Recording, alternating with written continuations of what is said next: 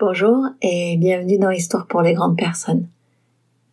Je suis ravie de vous retrouver cette semaine et je fais un petit clin d'œil à un jeune homme inconséquent qui m'a permis de m'équiper un peu mieux que ce que j'étais. J'espère que vous apprécierez la balade.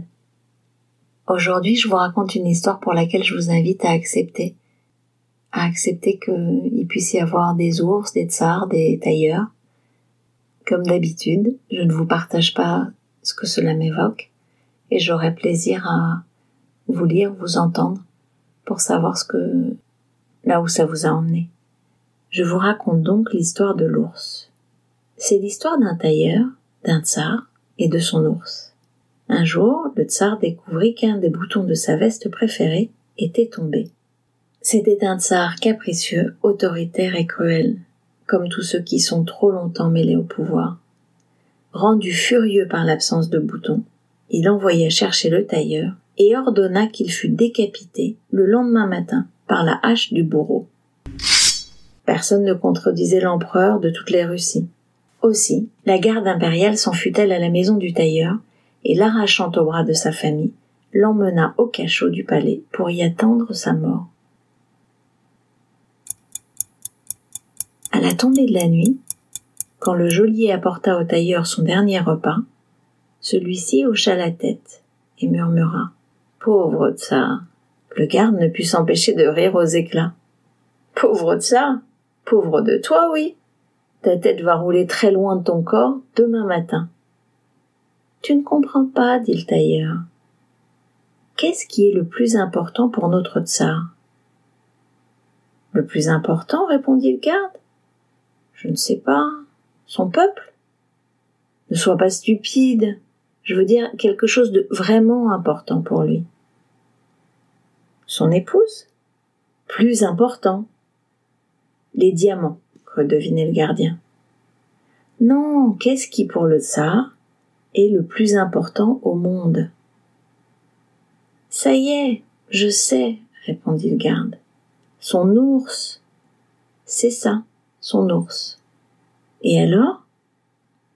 Eh bien, demain, quand le bourreau en aura fini avec moi, le tsar perdra sa seule chance d'entendre son ours parler. Tu es dompteur d'ours? Oui, un vieux secret de famille, dit le tailleur. Pauvre tsar. Désireux de gagner les faveurs du tsar, le pauvre garde courut raconter sa découverte au souverain le tailleur savait apprendre à parler aux ours. Ravi, le tsar manda aussitôt le tailleur, et lorsqu'il l'eut devant lui, il lui ordonna Apprends à mon ours à parler notre langue.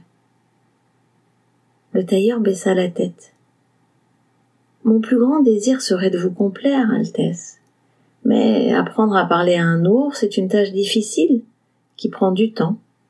Et justement, le temps, c'est ce qui me manque le plus. Combien de temps il faudrait pour cet apprentissage demanda le tsar. Ben, cela dépend de l'intelligence de l'ours. Mon ours est très intelligent, l'interrompit le tsar. En fait, c'est l'ours le plus intelligent de tous les ours de Russie. Eh bien, si l'ours est intelligent et qu'il a envie d'apprendre, je crois que que l'apprentissage durerait, durerait pas moins de deux ans. Le tsar réfléchit un moment, puis ordonna. Bien, ta peine sera suspendue pendant deux ans, au cours desquels tu dispenseras ton enseignement à mon ours. Tu commenceras demain. Altesse, dit le tailleur, si vous donnez au bourreau l'ordre de s'occuper de ma tête, demain, je serai mort, et ma famille devra se débrouiller pour survivre. Mais si vous commuez la peine, je n'aurai pas le temps de m'occuper de votre ours. Je devrais travailler pour entretenir ma famille. Ce n'est pas un problème, dit le tsar. À partir d'aujourd'hui et pendant deux ans, toi et ta famille serez sous la protection royale. Vous serez habillés, nourris et éduqués avec l'argent du tsar. Et rien de ce dont vous aurez besoin ou que vous désirez ne vous sera refusé. Mais n'oublie pas, si dans deux ans l'ours ne parle pas, tu te repentiras d'avoir imaginé cette proposition. tu regretteras de ne pas avoir été oxy par le bourreau. Tu as bien compris? Oui, Altesse. Bien, garde, cria le tsar. Conduisez le tailleur chez lui dans le carrosse de la cour. Donnez-lui deux bourses d'or, de la nourriture et des cadeaux pour ses enfants. Allez, dehors. Le tailleur, courbé et marchant à reculons, se retira lentement, en marmonnant des remerciements. N'oublie pas, lui dit le tsar en pointant le doigt sur son front, si dans deux ans l'ours ne parle pas. Alors que chez lui, tous pleuraient la perte du père de famille, le tailleur apparut dans le carrosse du tsar, souriant, heureux, avec des cadeaux pour tous.